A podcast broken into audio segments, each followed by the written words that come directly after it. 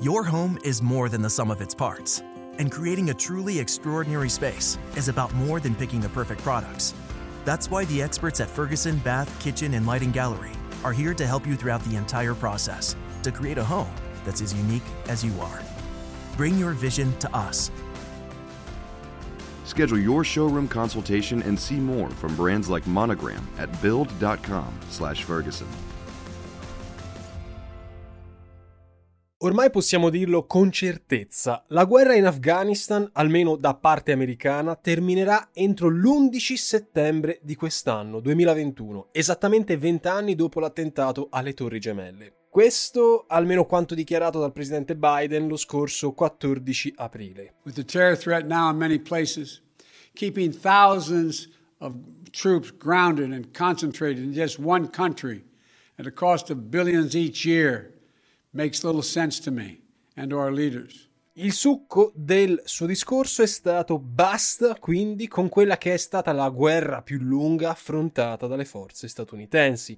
Una guerra durata più del conflitto mondiale, più della Corea e più del Vietnam. In questo caso ovviamente facciamo riferimento all'intervento americano in Vietnam. Tutto questo messo insieme non sta di fronte ai numeri della guerra in Afghanistan. Attualmente sono circa 3.500 i soldati americani dispiegati in Afghanistan, di cui 2.500 si trovano dentro la coalizione NATO, mentre il restante migliaio è ancora impegnato nell'ambito dell'operazione anti-jihadista denominata Freedom Sentinel.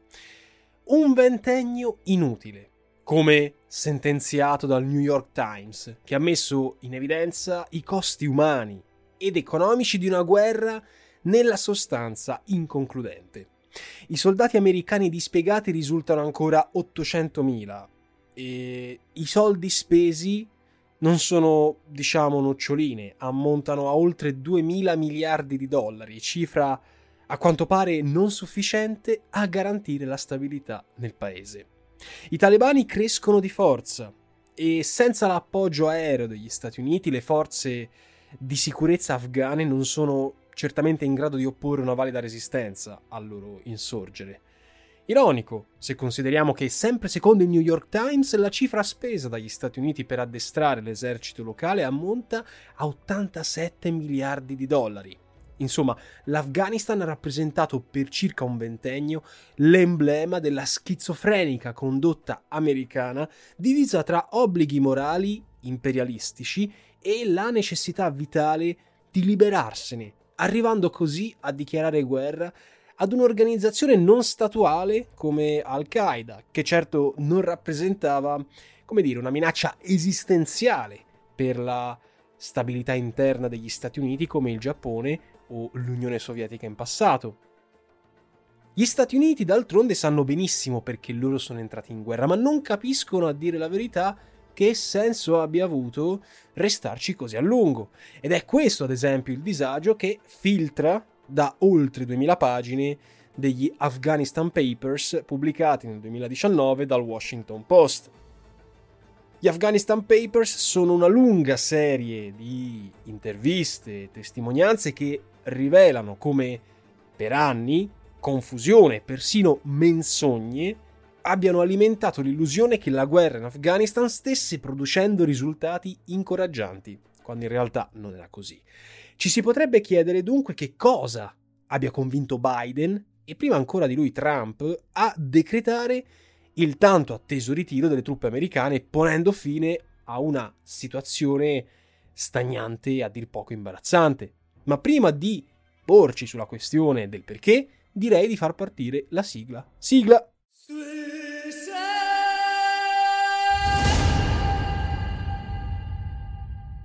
Gli ultimi vent'anni paralleli alla guerra in Afghanistan hanno visto la crescita di due player molto importanti, Cina e Russia.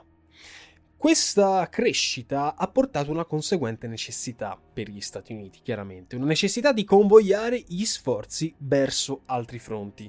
Questa è, diciamo, la morale di base che dobbiamo portarci dietro da questa storia. Dal punto di vista degli Stati Uniti, l'Afghanistan, diciamo, è una partita persa, è andato così, non possiamo più permetterci di perdere tempo. Così potrebbero aver pensato dalle parti di Washington. In altre parole, non è andata come a Saigon nel 75 in Vietnam con la rocambolesca fuga via elicottero delle truppe statunitensi. Gli americani non fuggono da un nemico alle porte e la loro è una sconfitta che possiamo definire atipica, perché almeno sul campo non sono mai stati piegati dalla forza dei talebani. E ben inteso, il ritiro delle truppe non nasce neanche come conseguenza di una vittoria arrivata soltanto adesso nel 2021 o per improvvisa ammissione di impotenza. Se vogliamo, la dipartita dall'Afghanistan è una sconfitta che nasce dall'interno, dalla mancanza di una vera e propria strategia. L'intervento in Afghanistan, vent'anni fa, fu, come dire, repentino, nonostante qualcuno sostenga indefesso che una possibile azione militare fosse già in agenda ben prima dell'11 settembre. In pochi mesi i talebani erano finiti alle corde, erano stati messi all'angolo, Kabul vent'anni fa era stata, tra virgolette, liberata e con essa gran parte del paese.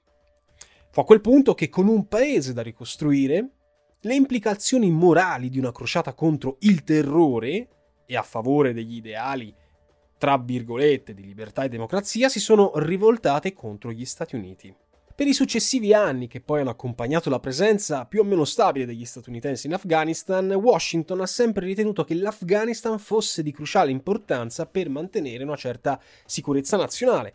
Le motivazioni però non sono mai state date con efficienza. Sì, si tirava in ballo il terrorismo, ehm, però non c'è stata una vera e propria presa di posizione convinta e il tutto è risultato abbastanza confuso. C'è poi anche una contraddizione. Dal momento che la presenza degli Stati Uniti in Afghanistan da Washington era vista come un qualcosa di imprescindibile per scongiurare un altro 11 settembre, la cosa che uno potrebbe pensare è perché solo l'Afghanistan? Cioè, perché è stato occupato solo l'Afghanistan? Perché non abbiamo incrementato allora anche eh, truppe in altre regioni dove il pericolo terrorismo casomai è anche molto più elevato che in Afghanistan? Ci si potrebbe poi chiedere come mai, nonostante le cifre spese per addestrare i locali, sia stato necessario ancora l'aiuto statunitense per permettere a Kabul di resistere alle offensive talebane. Forse perché l'addestramento non è stato efficace? Poi c'è la complessa questione dei diritti umani. E qui, in questo caso, come anche nei precedenti, la strategia statunitense ha fatto acqua un po' da tutte le parti L'Afghanistan chiaramente ha fatto enormi passi avanti in questi ultimi vent'anni, specialmente nel campo dell'istruzione, dell'emancipazione femminile. Ma fino a che punto è ragionevole pensare che dei soldati americani possano sacrificarsi per questa causa?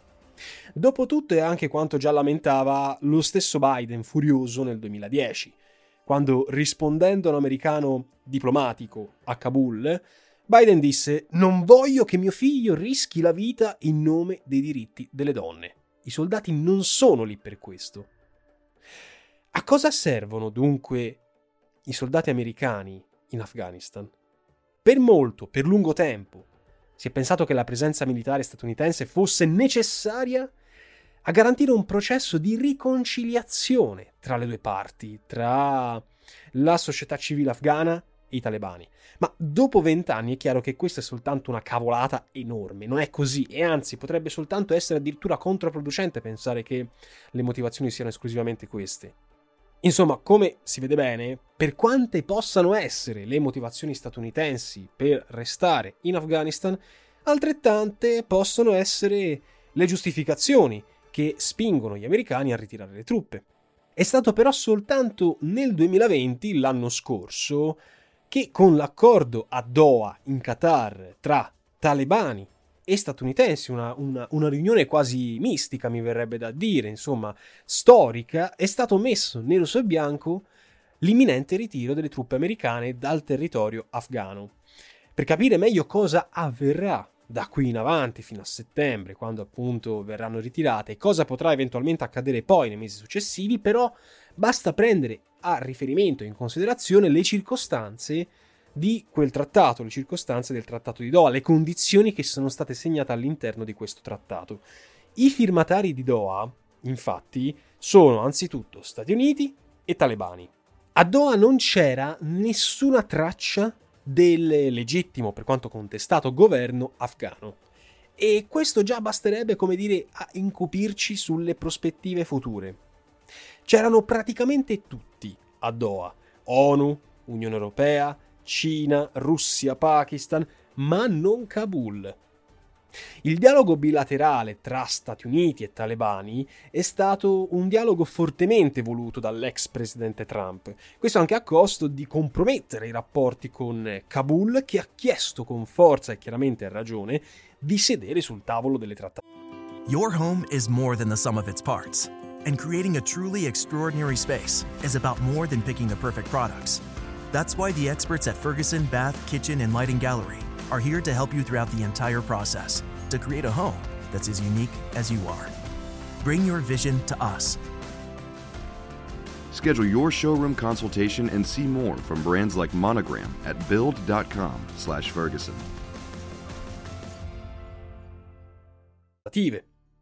Sono stati i talebani però che non hanno voluto parlare con il governo di Kabul, non prima almeno di aver trattato direttamente con l'attore principale nella regione, gli Stati Uniti. I presupposti di Doha, insomma, ci fanno capire una cosa, e una cosa anche abbastanza chiara, che gli Stati Uniti hanno voluto cedere di fronte ai talebani, riconoscendo direttamente la loro forza, se non addirittura implicitamente, la loro vittoria a scapito del governo di Kabul. E infatti poi che cos'è che prevede il trattato? Chiaramente ritiro delle truppe americane, ok? E anche l'impegno, dall'altra parte, dei talebani a non collaborare con il terrorismo transnazionale, legacy Al-Qaeda, e quindi a combattere la sezione afghana dello Stato islamico. Della gestione politica del paese in questo trattato non si fa minimamente menzione, ma del resto gli obiettivi dell'intervento statunitense in Afghanistan, come sappiamo, erano principalmente altri. Anzi, in realtà, siglando l'accordo con i talebani, Trump ha finito per legittimare i talebani stessi, questi ultimi, proprio dinanzi agli occhi del paese. Quello che ha fatto Trump e che sta continuando a fare Biden è stata una lavata di mani e le dichiarazioni di Biden chiaramente proseguono in questa direzione quando poi lui dichiara che oggi solo gli afghani hanno il diritto e la responsabilità di governare il paese. Con il ritiro delle truppe americane, in realtà poi è stato posticipato di qualche mese perché dovevano andarsene adesso a maggio 2021 come stabilito secondo Doha, sono proprio i talebani ad aver avuto le condizioni migliori. Se infatti il ritiro delle truppe e delle forze armate è un dato oggettivo, per così dire, le promesse talebane di non collaborare con i terroristi di alcun tipo sono delle promesse vacue, sono facilmente raggirabili, se non subito, quantomeno quando il paese sarà ormai libero da eserciti stranieri. Quando il gatto non c'è, i topi ballano. Ed è obiettivamente difficile pensare che un domani prossimo gli Stati Uniti possano decidere di tornarsene in Afghanistan, visto che insomma è stato un po' un piccolo trauma. Il ritiro americano è quindi incondizionato. No way out. Questa, se vogliamo, è la vera svolta di Biden nei confronti di quanto stabilito a Doha con, con Trump. Trump infatti si era accordato per un ritiro graduale dell'esercito, condizionato al mantenimento delle promesse dei talebani in Afghanistan ha sempre prevalso una politica che in inglese viene definita Washington Condition Based, cioè dettata in base alle condizioni di Washington e qualora queste non vengano soddisfatte, allora si comincia ad operare in Afghanistan. Queste condizioni però, siccome dopo vent'anni sembrano irrealizzabili, hanno spinto Biden a imporre un netto cambio di strategia. Biden ha detto, e qui cito, non possiamo continuare il ciclo con cui estendiamo o espandiamo la nostra presenza in Afghanistan sperando di creare le condizioni ideali per il nostro ritiro. We cannot continue the cycle of extending or expanding our military presence in Afghanistan, hoping to create ideal conditions for the withdrawal and expecting a different result. I'm now the fourth United States president to preside over American troop presence in Afghanistan. I will not pass this responsibility on to a fifth. Possiamo leggere la frase di Biden in molti modi, ma forse la maniera più giusta per interpretarla sarebbe in questa maniera, cioè non importa cosa accadrà in Afghanistan, sul territorio afghano, basta condizioni, o altrimenti rimarremo in Afghanistan per sempre. Il che la dice lunga su ciò che realmente pensano a Washington del paese asiatico. A Washington si pensa all'Afghanistan come a uno stato fallito, un nodo inestricabile, una patata bollente da affidare a qualcun altro anche se non si sa bene chi. I talebani non rappresentano più una minaccia, per gli Stati Uniti si intende, e questo basta a rivolgere l'attenzione su fronti più caldi. La decisione quindi non sarà soggetta a ripensamenti nemmeno in caso di fallimento dei prossimi negoziati di pace che sono destinati da, a svolgersi a Istanbul il 24 aprile, cioè tra due giorni. Cioè due giorni da quando sto registrando. Dopotutto Biden non ha mai fatto segreto delle sue opinioni in merito alla guerra in Afghanistan. Già nel 2009, infatti, quando Biden era vicepresidente di Obama, Biden si oppose alla decisione di incrementare il contingente americano che eh, era stanziato in Afghanistan. Ora, sebbene il sentimento comune americano sia in linea con la scelta del ritiro, non mancano certo delle voci contrarie non soltanto per convenienza politica, sia chiaro. Se i repubblicani alzano la voce indignati della resa incondizionata di fronte ai malvagi, tra virgolette, talebani, i democratici insorgono contro l'amara prospettiva di vedersi davanti un Afghanistan tornato in balia della barbarie integralista, in spregio a qualsiasi diritto civile faticosamente conquistato dalla popolazione. C'è anche chi sostiene ancora la necessità di avere una presenza militare fissa in Afghanistan, magari ridotta, ma indispensabile per salvaguardare gli interessi americani nella regione in ottica anti-Cina, anti-Russia e anti-Iran. E attori che potrebbero approfittare del vuoto per estendere la propria influenza in Asia centrale. È chiaro che a Washington si respira un duplice imbarazzo di, dinanzi a questo scenario. Prima cosa, il ritiro delle truppe vanifica vent'anni di costi umani ed economici non indifferenti. Ed è questo il groppo in gola più difficile da sciogliere per l'opinione pubblica americana, per non parlare delle centinaia di migliaia di soldati che hanno prestato servizio nella campagna afghana con tutti i problemi psicologici che derivano da coloro che poi rientrano in casa. Secondo, tutta l'operazione fa affidamento sulle garanzie di quei talebani che vent'anni fa si additavano come terroristi e a cui oggi si sta dando praticamente carta bianca. La speranza, detta in parole molto povere, è che i talebani facciano i bravi, almeno fino al completo ritiro delle truppe, così da poter dichiarare al mondo che l'Afghanistan non rappresenta più un problema, che talebani e governativi troveranno sicuramente l'intesa e se ciò non dovesse accadere, tanto peggio per loro. Forse, però, l'imbarazzo più grande sta nell'aver praticamente dichiarato la non strategia che ha guidato l'intervento americano in Afghanistan. Questa è stata forse la cosa peggiore, il fatto di non aver avuto una conduzione reale in tutto l'arco della guerra, cioè ovvero restare sul territorio fin tanto che i talebani si stancheranno. È peccato che i talebani non si sono mai stancati. La permanenza a tempo indeterminato è stata sempre retta da questa speranza ingenua e labile. Ma dopo tutto, se anche ciò fosse mai stato possibile, gli Stati Uniti non si sarebbero mai potuti permettere altri 5-10 anni di conflitto, non tanto perché i talebani sono invincibili, nessuno lo è, ma perché insorgono all'esterno dell'Afghanistan altri problemi, altre priorità. Vent'anni fa magari poteva per gli Stati Uniti essere l'Afghanistan la priorità, adesso no. E così il cambio di rotta voluto da Trump ha portato all'inevitabile dialogo, tra virgolette, diretto con i talebani.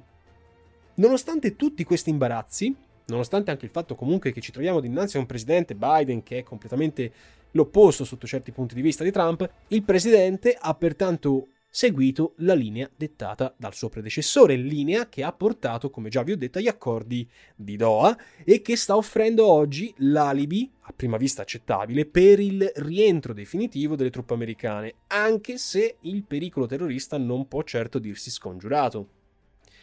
Gli Stati Uniti da parte loro un po' troppo candidamente, ammettono di aver ottenuto gli obiettivi prefissati. Questo lo stesso Biden lo ha detto.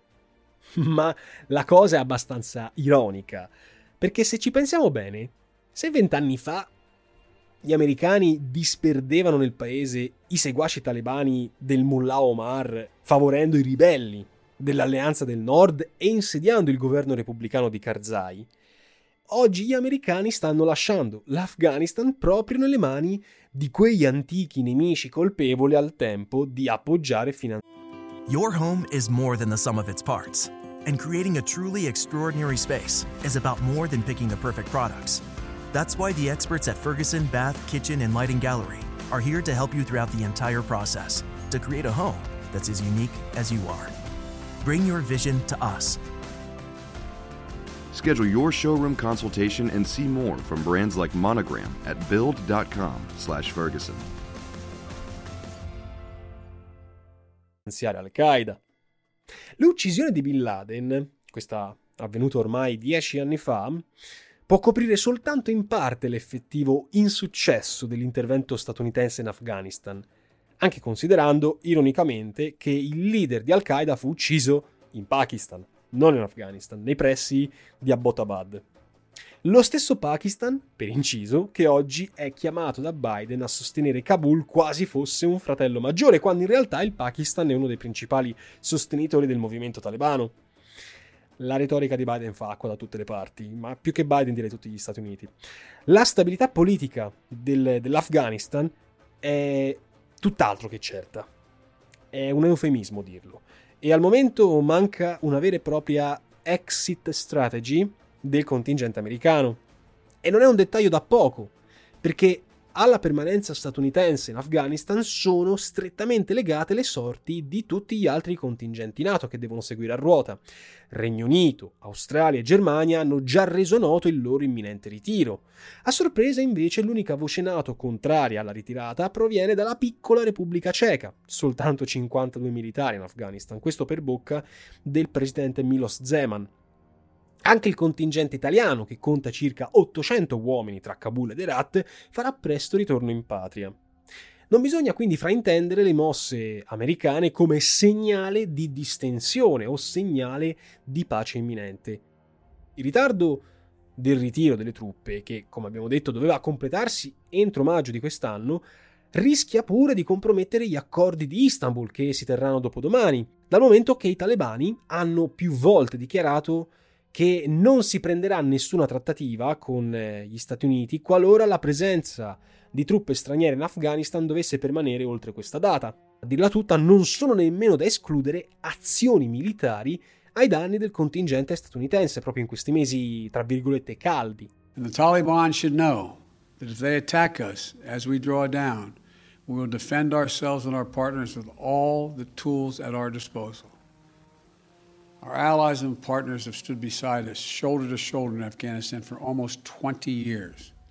Saranno il governo di Kabul e i talebani a decretare il futuro dell'Afghanistan, nonostante Biden abbia affermato che non mancheranno i sostegni, anche lì poi cerchiamo di capire cosa vuol dire sostegni a Kabul, una cosa che ricorda un pochino il copione andato recentemente in onda in Yemen, vi ricordo il podcast che ho fatto a riguardo, i talebani possono contare su una superiorità militare che potrebbe garantire senza troppi problemi, stando agli analisti, la vittoria sui governativi. I talebani poi, a differenza degli statunitensi, come la storia ci insegna, conoscono alla perfezione il territorio afghano.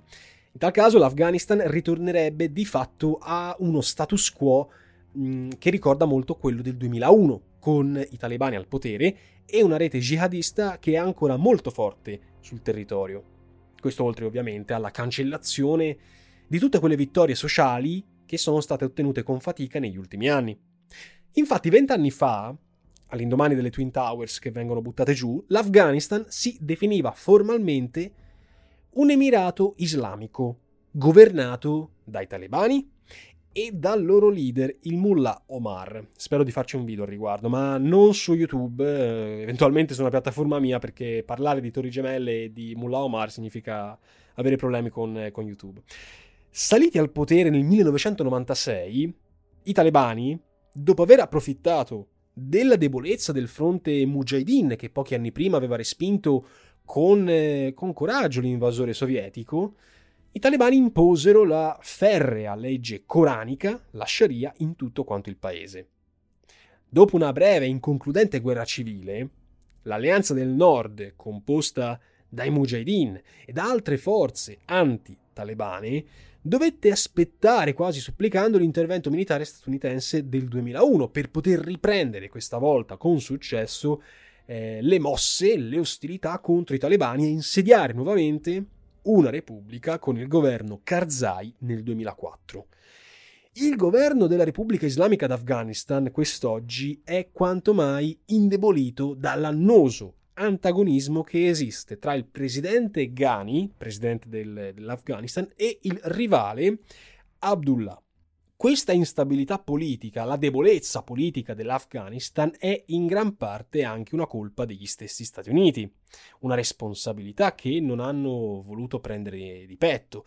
La corruzione dilagante nel paese ha arricchito anzitutto le elite politiche, che da parte loro hanno ignorato i veri problemi reali del paese. Basti pensare alle opacità che circondano la figura di Karzai, il primo presidente repubblicano dopo che i talebani vennero cacciati, il cui fratello di Karzai era notamente implicato nel traffico di oppio, che tra l'altro è la principale fonte di finanziamento dei talebani stessi. Per non parlare poi delle ripetute accuse di brogli nelle elezioni del 2009, elezioni vinte ancora dallo stesso Karzai e poi quelle del 2014, stavolta vinte da Ghani, dopo un discusso ballottaggio con Abdullah. È chiaro che in questo contesto molto farraginoso i talebani hanno gioco facile nel riaffermare la propria influenza nelle zone rurali eh, del paese, condannando la corruzione di uno Stato senza Dio, cioè la corruzione dovuta alla perdizione morale del, del popolo afghano. Dopotutto, il tanto promesso Afghanistan moderno non si è mai visto, e soprattutto nelle regioni limitrofe del paese, mancanza che ha alimentato la stessa ideologia che ha permesso ai talebani di prendere il potere nel 96. E da un anno a questa parte, ovvero da quando sono stati siglati i trattati di Doha, si sta, come dire, vivendo una situazione paradossale all'interno del paese, con i talebani liberi di compiere attacchi contro le forze di sicurezza di Kabul, purché non arrechino nessun danno ai soldati statunitensi che a loro volta chiudono un occhio. I trattati di Doha, ricordiamo, sono stati pur sempre firmati da talebani e da statunitensi e pertanto non costituiscono un accordo di pace, quanto invece vogliono dimostrare, ma soltanto un salvacondotto per l'esercito americano. Gli scenari possibili a questo punto sono abbastanza cupi. Stiamo attenti. In un Afghanistan sgombro da forze straniere, infatti, i talebani sono destinati a tornare immediatamente, se non quasi subito, al potere, questo in un modo o nell'altro, quasi sicuramente attraverso una guerra civile. Per quanto i talebani stiano riscuotendo consensi in diverse aree del paese, i talebani non sono infatti ancora abbastanza forti per imporre una transizione pacifica, tantomeno democratica.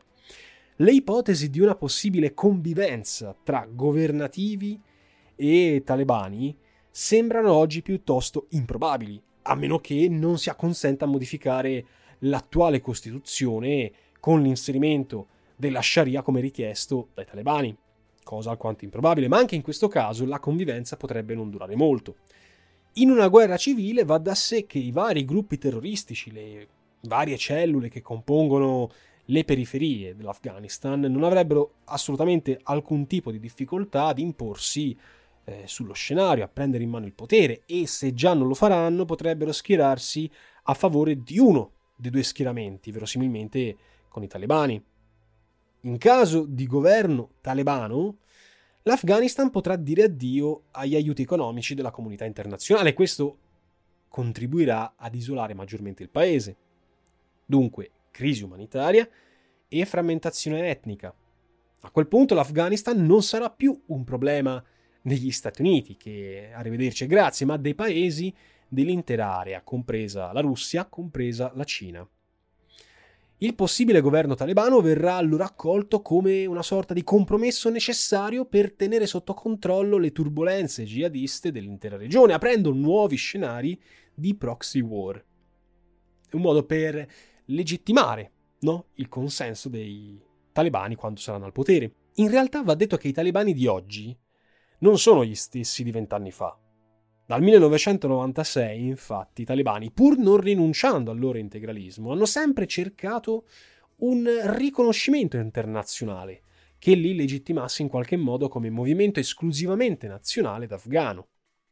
I legami sempre più forti con Al-Qaeda, che sotto sotto avrebbe preferito chiaramente un Afghanistan diviso, anarchico per poter regnare meglio, hanno imposto invece un cambio di rotta panislamico, per così dire, che favorisse la diffusione degli ideali jihadisti.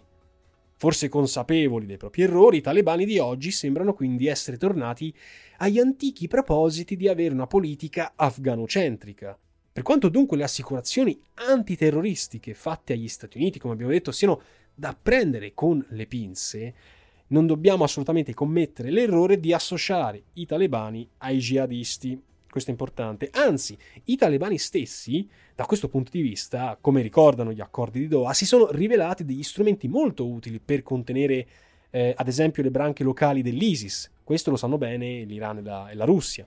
Possiamo senz'altro dire che la fila per accaparrarsi l'Afghanistan è molto lunga. In primo luogo l'Afghanistan è una preda molto succulenta per la Russia, per l'Iran, per il Pakistan che supportano i talebani e il cui governo potrebbe favorire la loro influenza nella zona, senza dimenticarci della Cina, che preferirebbe avere un Afghanistan stabilizzato possibilmente tramite una conciliazione tra Kabul e talebani. Ovviamente c'è anche l'India, che in tutti questi anni ha fornito aiuto, sostegni a Kabul in ottica anti-talebana e quindi anti-Pakistan. Per quanto insomma possa far clamore la decisione degli Stati Uniti di porre fine al coinvolgimento nelle sorti afghane, il vuoto sarà presto colmato, non sappiamo ancora da quale potenza, ma, ma lo sarà.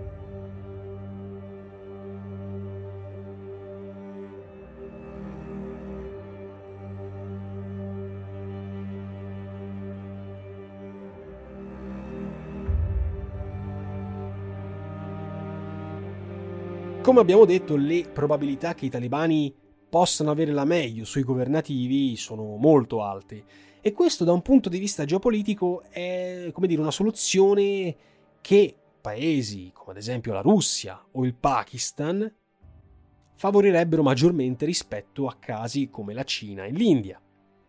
Le incognite comunque restano, le incognite dai diritti civili, fino ad arrivare a riaccendersi di fermenti terroristici, senza contare ovviamente i danni alla popolazione e non va sottovalutato l'impatto che le generazioni più giovani, cresciute in questi ultimi 20-10 anni, potrà avere sulla stabilità politica del paese.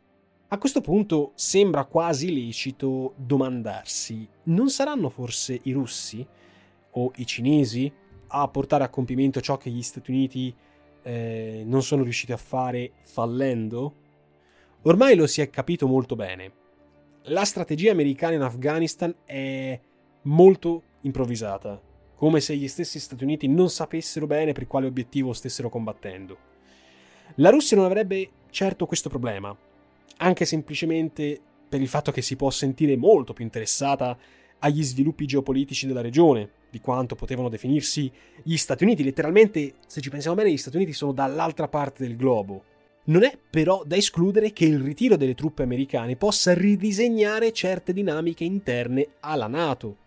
Negli episodi precedenti del podcast abbiamo già avuto modo di delineare la politica antirussa e cinese imposta dall'amministrazione Biden agli alleati europei, ma ora c'è da chiedersi quanto saranno ancora disposti i membri NATO a seguire certe iniziative statunitensi adesso che il fallimento afghano sembra aver minato la credibilità di quella che si vantava essere la prima potenza al mondo.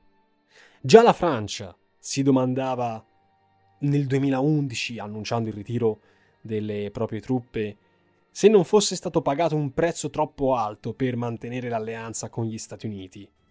Questo oggi molti paesi europei cominceranno a domandarselo sicuramente.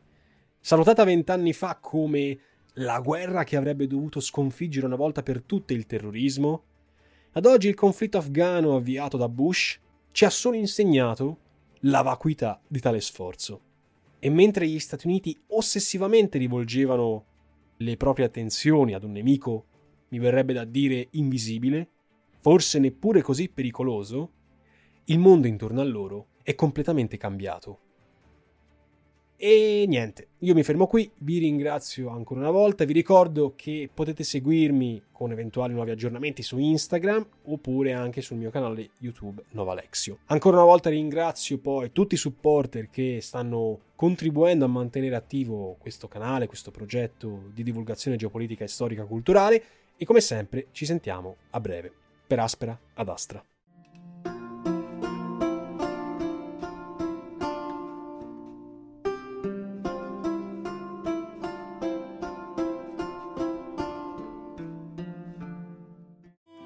Your home is more than the sum of its parts, and creating a truly extraordinary space is about more than picking the perfect products. That's why the experts at Ferguson Bath, Kitchen, and Lighting Gallery are here to help you throughout the entire process to create a home that's as unique as you are. Bring your vision to us. Schedule your showroom consultation and see more from brands like Monogram at build.com/ferguson.